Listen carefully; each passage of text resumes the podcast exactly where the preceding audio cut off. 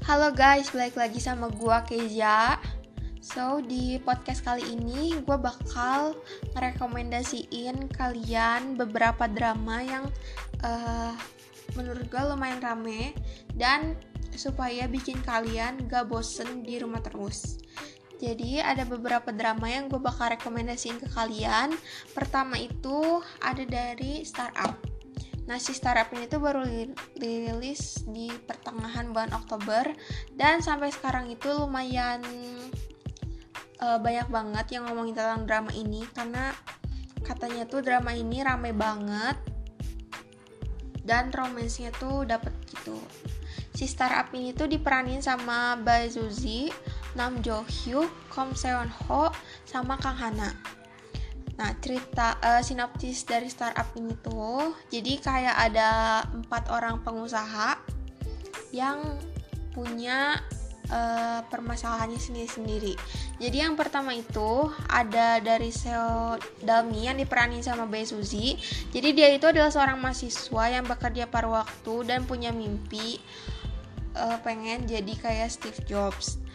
Nah, terus setelah dia drop out dari kampusnya, si Dalmi ini pengen ngebangun perusahaannya sendiri dan dia butuh modal sekitar $90,000 AS sebagai modal usahanya. Terus yang kedua itu ada dari Nam Dosan yang diperani sama Nam Jo Hyuk. Dia itu adalah seorang pendiri startup yang namanya Samsan Tech. Tapi sayangnya perusahaannya ini tuh gak nguntungin buat dia dan malah berdampak buruk buat reputasinya dia sebagai pengusaha.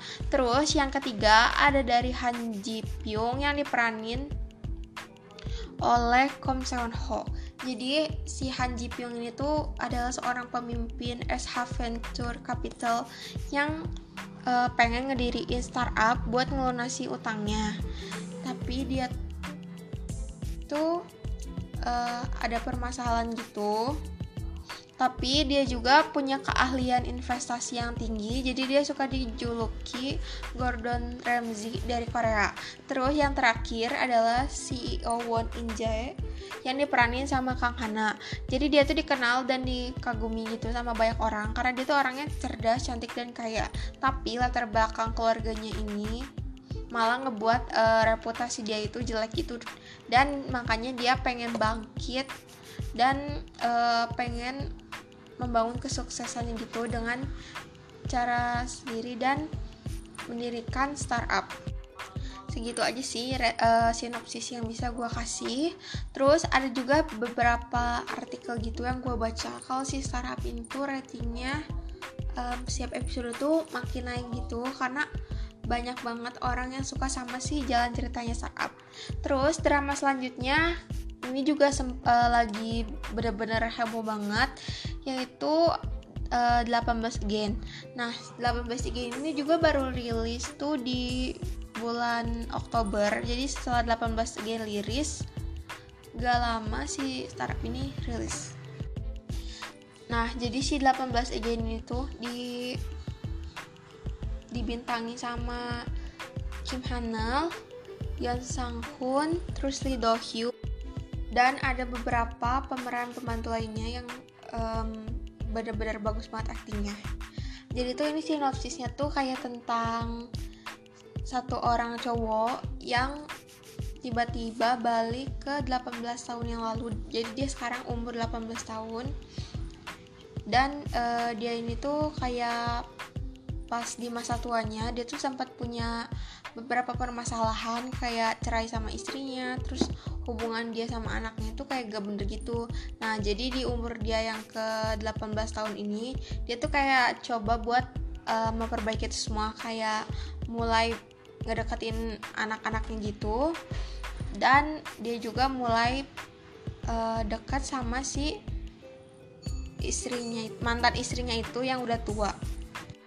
Awalnya tuh yang percaya dia balik ke 18 tahun yang lalu itu cuman salah satu temennya, dan istri sama anaknya itu gak tahu apa-apa soal dia balik ke 18 tahun yang lalu. Jadi anak sama istrinya itu cuman tahu kalau misalnya dia itu sempat beberapa kali kayak menghilang gitu kalau gak salah. Nah, terus yang bikin penasarannya itu si si istrinya tuh bakal tahu gak sih kalau si cowok ini itu sebenarnya suaminya yang balik ke 18 tahun lalu, dan apa juga anak-anaknya tuh kayak tahu gak sih kalau misalnya dia itu sebenarnya papahnya. Buat drama 18 Again ini menurut gue tuh bener-bener bagus banget jalan ceritanya, dan gue tuh udah nonton sampai episode 15, dan malam ini tuh adalah episode terakhir 16. Jadi gue tuh kayak bener-bener penasaran banget apa yang terjadi di endingnya, dan buat kalian yang penasaran, kalian bisa langsung nonton si 18 Again ini. Sebenarnya tuh yang gua kurang suka dari drama ini tuh karena pemerannya tuh bener-bener jauh beda banget. Jadi ada yang tuanya tuh kayak hampir umur 40-an gitu, dan yang mudanya tuh masih 25 tahun gitu, dan berarti kan umurnya tuh beda jauh gitu. Dan gua tuh kayak sebenarnya kurang setuju walaupun si alurnya tuh rame, dan mereka berdua tuh ada sempet kissing gitu, kissing scenes, dan di situ gue kayak nyesek banget kenapa sih ceweknya tuh gak balik ke muda lagi dan malah tetep tua. Jadi yang muda cuma sama yang tua, dan di situ gue kayak ngerasa geli aja gitu. Next drama yang selanjutnya gue bakal rekomendasiin itu ada dari Flower of Evil. Nah, Flower of Evil itu diperani sama Lee Jong Gi sama Moon Chae Won, dan ini tuh rilis pas bulan September. Udah gitu drama ini tuh ada 16 episode, dan genre drama ini tuh thriller, misteri gitu, sama sedikit romance. Flower of Evil itu ceritain tentang satu cowok yang di cover luarnya dikenal orang-orang itu kayak sebagai cowok yang perfect, kayak dia tuh ayah yang baik, kayak bisa ngurus anak, dan benar-benar sempurna banget. Tapi di belakangnya tuh dia kayak punya satu masa lalu yang kelam, dan dia ini tuh sebenarnya dicurigai sebagai orang yang udah ngebunuh kepala desa selama 18 tahun tapi belum ketahuan. Jadi dia tuh kayak nyamar gitu. Dan pokoknya ini menurut gue drama ini kayak bener-bener keren banget, karena awalnya juga si istrinya tuh kayak bener-bener gak percaya dia yang ngelakuin itu semua, dan juga bener-bener si acting cowoknya tuh kayak kepribadian ganda gitu, jadi sama sekali gak ada yang tahu tentang masa lalunya. Nah, yang bakal bikin kalian penasaran kalau nonton film drama ini tuh, jadi bener gak sih kalau misalnya dia itu udah ngebunuh kepala desa? Udah gitu, apa bener dia tuh kayak yang ngelakuin pembunuhan berantai? Jadi itu sih yang bikin penasarannya, dan setiap episodenya itu bener-bener menegangkan banget. Walaupun di episode pertamanya itu, episode awal-awal, kalian tuh bakal disuguhin sama romance, cuman makin ke belakang itu kalian bakal dibuat nangis gitu, karena si karakter cowoknya ini tuh kayak bener-bener gak punya perasaan. Jadi kalian juga gak bakal tahu apa yang bakal dia lakuin. Nah, udah gitu ada perjuangan istrinya juga yang bener-bener sayang banget sama si suaminya ini, dan juga perjuangan si cowok yang dianggap pembunuh ini tuh buat nyari tahu siapa sebenarnya yang udah ngebunuh dan jadi pembunuh berantai. Jadi dia kayak nyari dalangnya gitu. Dan kalau gue bisa nilai drama ini itu kayak bener-bener 11/10, karena menurut gue itu sebagus ini karena acting mereka itu bagus banget, dan kalau ada scene-scene yang terharu-terharu gitu, mereka tuh kayak bener-bener ngedalamin si peran itu. Dan yang terakhir itu gue bakal ngerekomendasiin salah satu web drama yang lagi gue tonton akhir-akhir ini karena gue lagi bingung banget menonton apa. Nah, jadi web drama ini tuh namanya Love Revolution. Love Revolution itu baru di publish tuh pas awal bulan September, dan pemerannya tuh ada dari idol-idol gitu. Terus web dramanya itu jumlahnya ada 30 episode. Walaupun dibilangnya web drama, tapi ini episodenya banyak banget. Cuman per episode, satu episode itu cuman 20 menit. Jadi ceritanya tuh kayak tentang kisah cinta pasangan Gong Ju-yong yang diperani sama Park Ji-hoon, dan ada Wang Jarim yang diperani sama Lee Ruby. Terus ada peran-peran pembantunya itu kayak Yong-kun dari The Boys, udah gitu ada Jung Da-eun, terus Dayong dari WJSN, udah gitu ada Ko Cha-bin sama An Do-gyu. Mereka itu kayak temennya si Lee Ruby sama si Gong Joo-yeong. By the way, dramanya tuh munculnya tuh seminggu 2 kali, hari Kamis sama hari Minggu. Dan sekarang tuh udah kita sampai episode kalau nggak salah 16. Cuman gue lupa lagi. Cuman menurut gue ini dramanya lucu banget dan harus kalian tonton. Nah guys, mungkin segitu aja rekomendasi drama dari gue. Dan yang menurut gue kalian harus tonton itu 18 Again sama Flower of Evil, karena itu ceritanya benar-benar rame banget. Dan buat Startup itu sebenarnya gue belum nonton sama sekali, cuman itu reviewnya bagus banget, jadi gue pengen rekomendasiin ke kalian gitu, siapa tahu kalian suka sama dramanya juga. So guys, bye guys.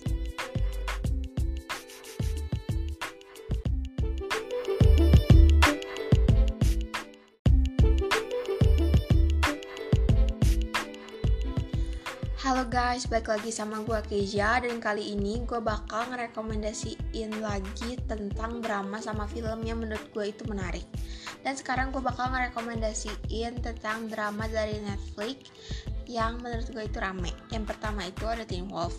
Teen Wolf tuh drama yang pertama kali gue tonton di Netflix, karena menurut gue ini sih ceritanya benar-benar rame banget.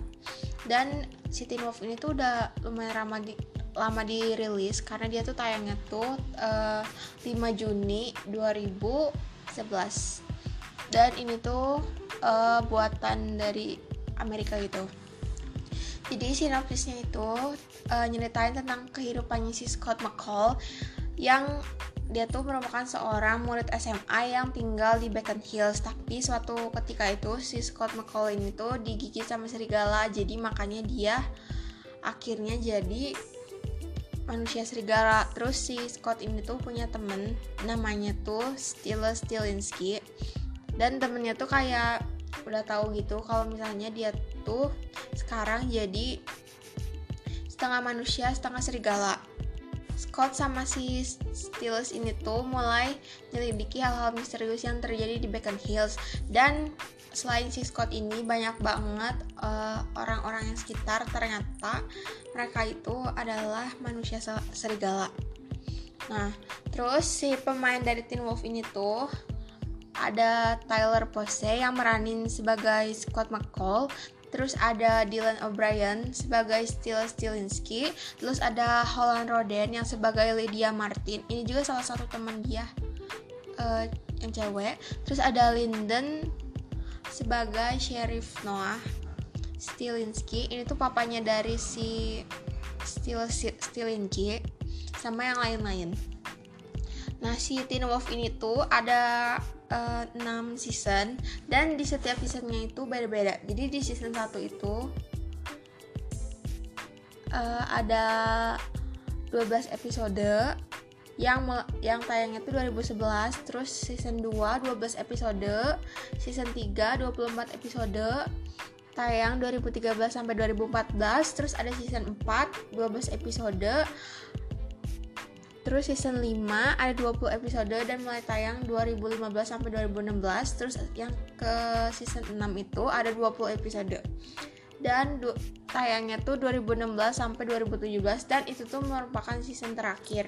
Dan menurut gua, setelah gua udah nonton keseluruhan episode ini, menurut gua ini tuh rame banget buat kalian yang suka genrenya tuh kayak ada misteriusnya gitu, terus agak sedikit action atau yang lainnya.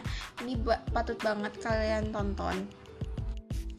Next, drama kedua itu adalah Riverdale. Jadi Riverdale ini tuh udah tayang tahun 2017, jadi baru 3 tahun yang lalu. Dan si Riverdale ini tuh drama kedua yang gue tonton setelah si Teen Wolf. Nah, ceritanya tuh tentang ada 4 orang sahabat yang tinggal di kota kecil namanya itu Riverdale.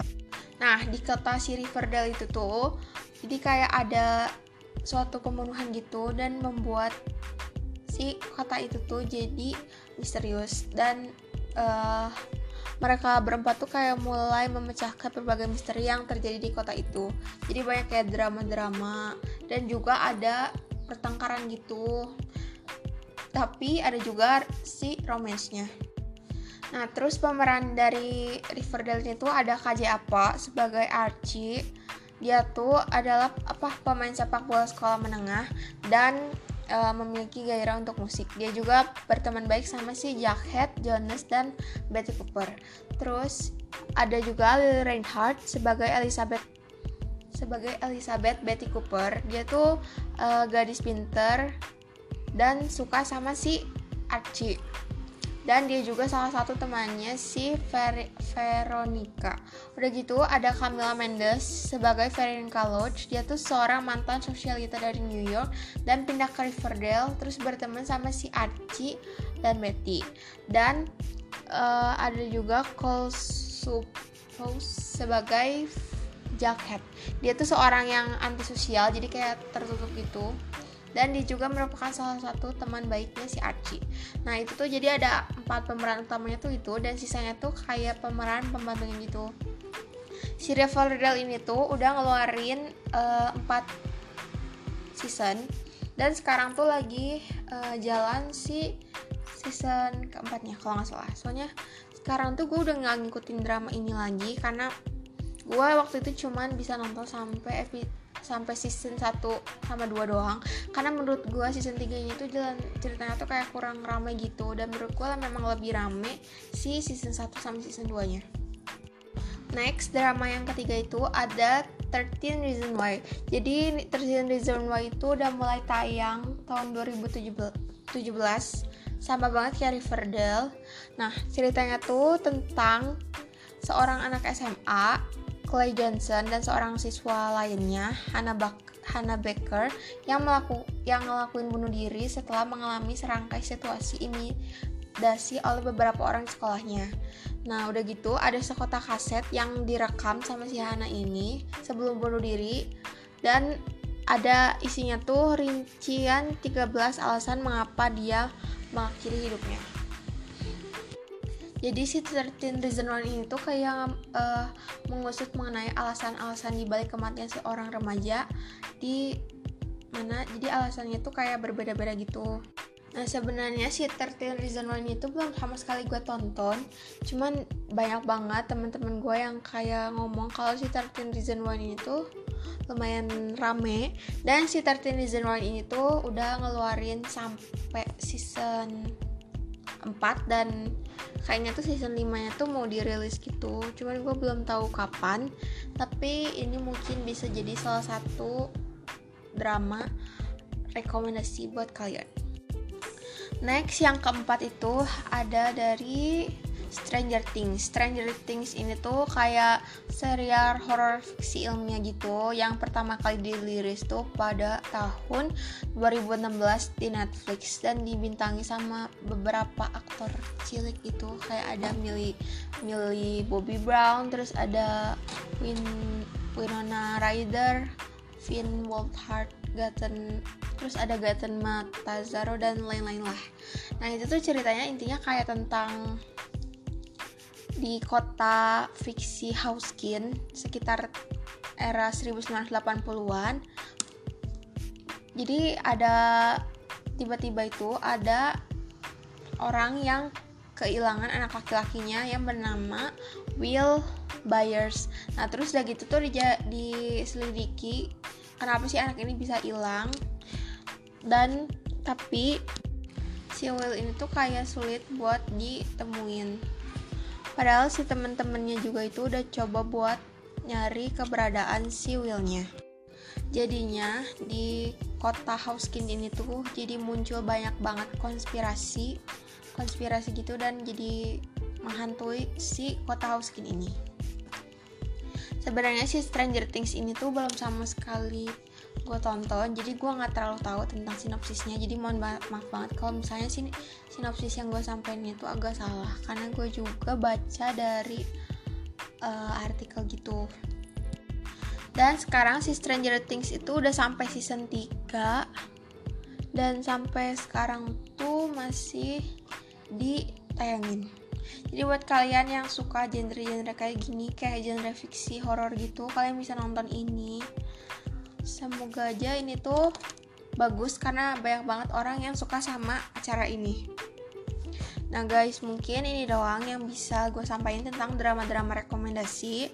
Dan nanti di part selanjutnya gue bakal ngerekomendasiin kalian, tapi tentang film yang ada di Netflix yang menurut gue itu rekomendasi. Dan buat kalian juga yang mau tahu drama-drama yang drama-drama Korea yang menurut gue rame dan menurut orang lain juga rame, kalian bisa tonton di episode sebelumnya, dan gue juga sempat publish.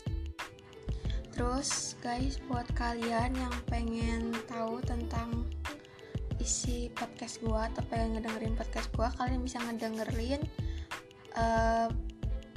beberapa podcast yang udah pernah gue buat, dan di situ tuh kayak banyak banget macam-macam podcast gue, jadi beragam gitu kontennya, dan juga ada kayak tips skincare gitu, terus ada rekomendasi skincare, terus ada hal-hal apa aja yang bisa dilakuin waktu pandemi, jadi bisa kalian dengerin.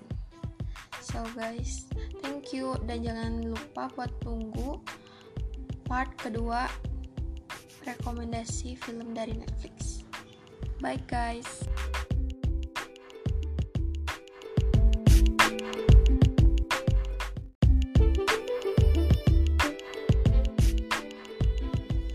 Halo guys, balik lagi di rekomendasi Netflix, dan di part 2 ini gue tuh bakal ngebahas tentang film, karena sebelumnya gue udah ngebahas drama-drama Netflix yang menurut gue itu ramai dan rekomendasi buat kalian tonton. Sekarang gue bakal ngerekomendasiin film-filmnya. Yang pertama itu ada To All The Boys I Have Loved Before. Jadi tuh ini salah satu film produksi dari Amerika Serikat yang ditayangin tahun 2018. Jadi sinopsis si To All The Boys I Have Loved Before ini tuh tentang seorang gadis SMA yang gak populer sekolahnya dan suka nulis surat gitu ke semua cowok yang pernah dia sukain sebelumnya, tapi si suratnya ini tuh gak pernah dia kirim langsung, jadi cuman kayak dia sekedar tulis dan dia simpen doang. Cuman tiba-tiba adik si cewek ini tuh namanya Lara Jean, dan adiknya si Lara Jean ini tuh tiba-tiba nyebarin si surat itu tuh ke semua cowok yang si kakaknya ini suka, dan si Lara Jean juga harus menerima kenyataan kalau misalnya dia tuh harus menghadapi kecanggungan ke orang-orang yang pernah dia sukai sebelumnya. Padahal sebenarnya tuh si Lara Jean itu udah kayak mendem rasa kepada beberapa cowok yang berbeda gitu dan gak ketahuan, cuman karena surat ini si Lara Jean tuh harus ngadepin semuanya. Terus ada juga satu di antara penerima surat itu yang namanya tuh Josh, dan dia itu merupakan mantan pacar si kakak perempuannya. Terus ada juga cowok populer di sekolah dia yang namanya Peter, dan dia juga tuh ngedeketin si Lara Jean ini, dan semakin lama tuh kisahnya tuh kayak semakin rumit dan bener-bener menantang gitu. Terus cast dari film ini tuh ada Lana Condor sebagai Lara Jean, terus ada Noah Centineo sebagai Peter, terus ada Janelle Paris sebagai Margot yang ini tuh jadi kakaknya si Lara Jean, terus ada Israel Browsard sebagai Josh yang jadi mantan pacar kakaknya Lara Jean, si Margot itu. Terus ada juga adiknya yang diperanin sama Anna Cat Card sebagai Kitty, dan disini tuh kayak ada pemeran pembantu gitu. Kalau dilihat dari pemainnya sih menurut gue itu cukup menarik karena pemainnya ini lumayan ada yang terkenal kayak Noah Centineo ini kan lumayan terkenal juga, dan dia tuh menurut gue ganteng banget. Nah udah gitu si To All The Boys I Have Loved Before ini tuh bakal ngeluarin season 2 nya di tahun ini, dan ini tuh udah tayang di bulan Februari. Jadi yang season 2 nya itu udah tayang di bulan Februari, dan yang season pertama itu tayang pada 17 Agustus 2018. Next yang kedua itu ada Crazy Rich Asian. Nah si Crazy Rich Asian ini tuh pasti udah lumayan terkenal gak sih, karena banyak banget orang yang nonton film ini, dan waktu itu juga sempat agak booming, cuman gue sendiri gak tahu sih. Nah gue waktu itu nonton Crazy Rich Asian itu di bioskop, tapi Crazy Rich Asian juga ada yang di Netflix. Jadi buat kalian yang belum nonton, kalian bisa nyobain nonton ini di Netflix. Nah si Crazy Rich Asian itu tayang 2018, jadi udah 2 tahun yang lalu. Nah sekarang gue bakal ngasih tahu si plot dari si Crazy Rich Asian ini. Itu ada satu cewek yang namanya Rachel Chu, dia itu seorang profesor fakultas ekonomi di Universitas New York, dan dia tuh lagi makan di kafe sama si pacarnya yang namanya tuh Nick Yang. Jadi si Nick Yang tuh ngasih si Rachel undangan gitu buat nemenin dia ke Singapura buat ke pernikahan sahabatnya. Pas mereka udah nyampe di Singapura, si Rachel sama si Nick tuh datang ke pernikahannya.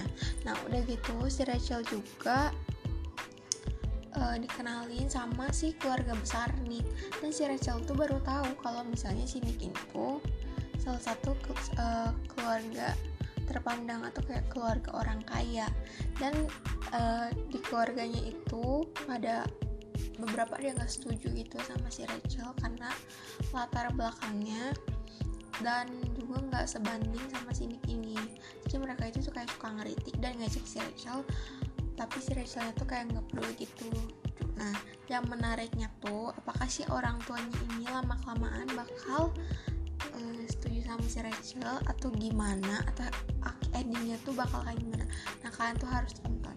Menurut gue ini tuh rame banget, dan gue agak sedikit haru, terus si romance-nya tuh bener-bener dapet banget. Jadi menurut gue ini rekomendasi banget.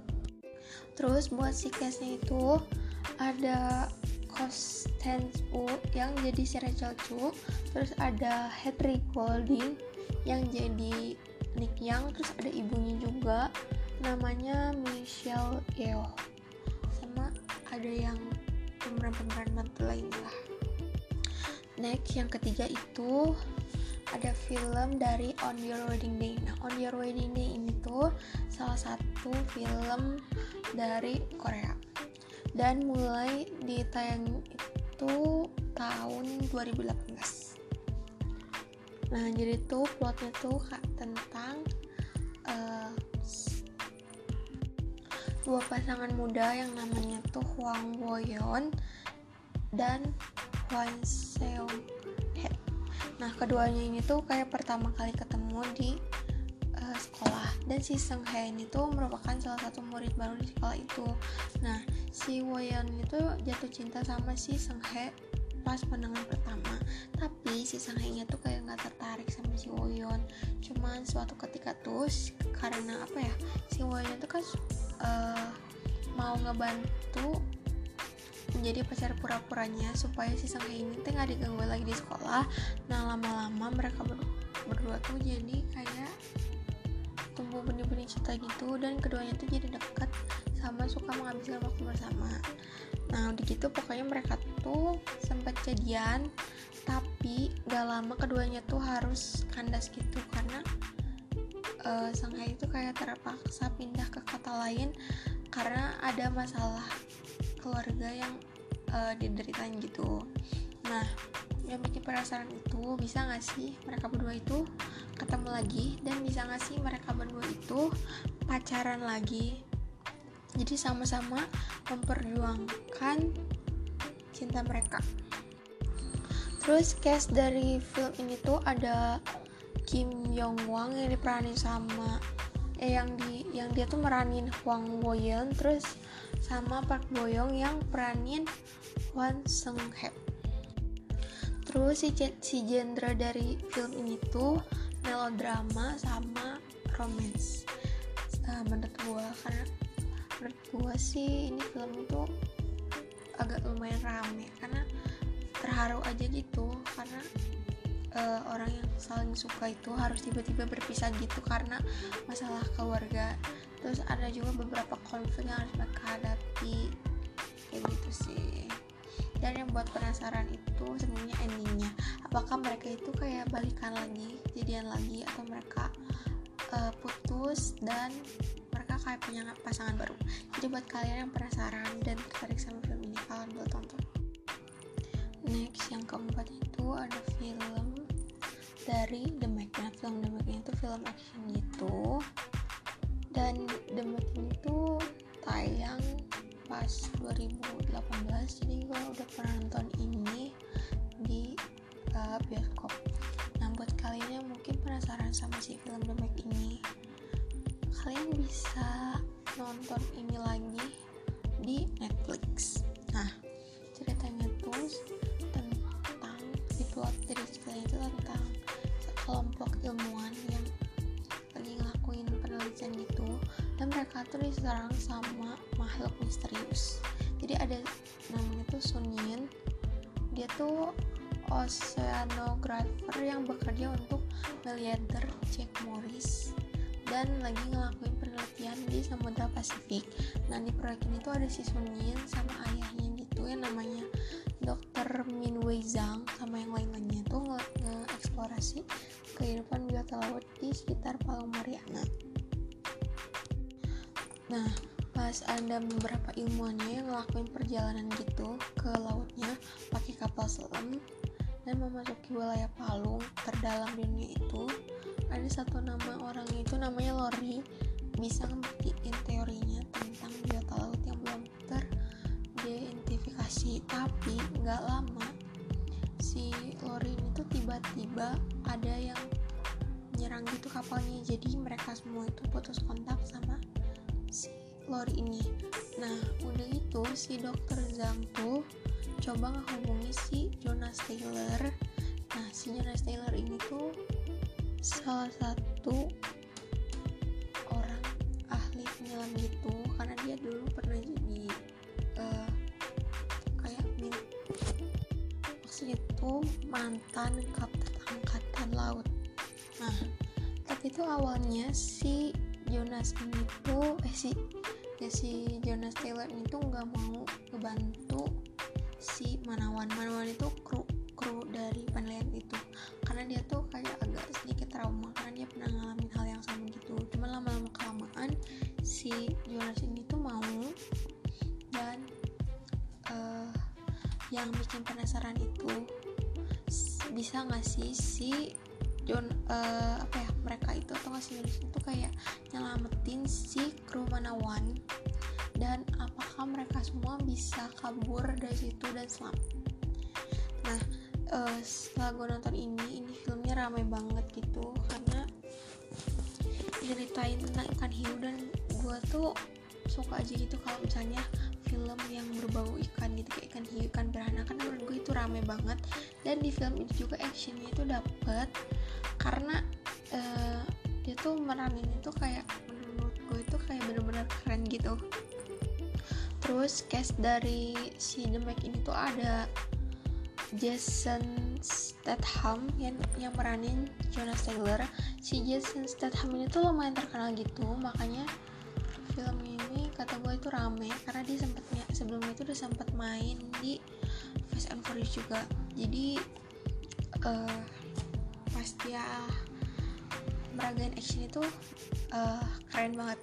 Terus juga ada Ruby Rose, terus ada Lee Bingbing yang jadi Suyin itu, terus ada Rainn Wilson sama yang lain-lainnya.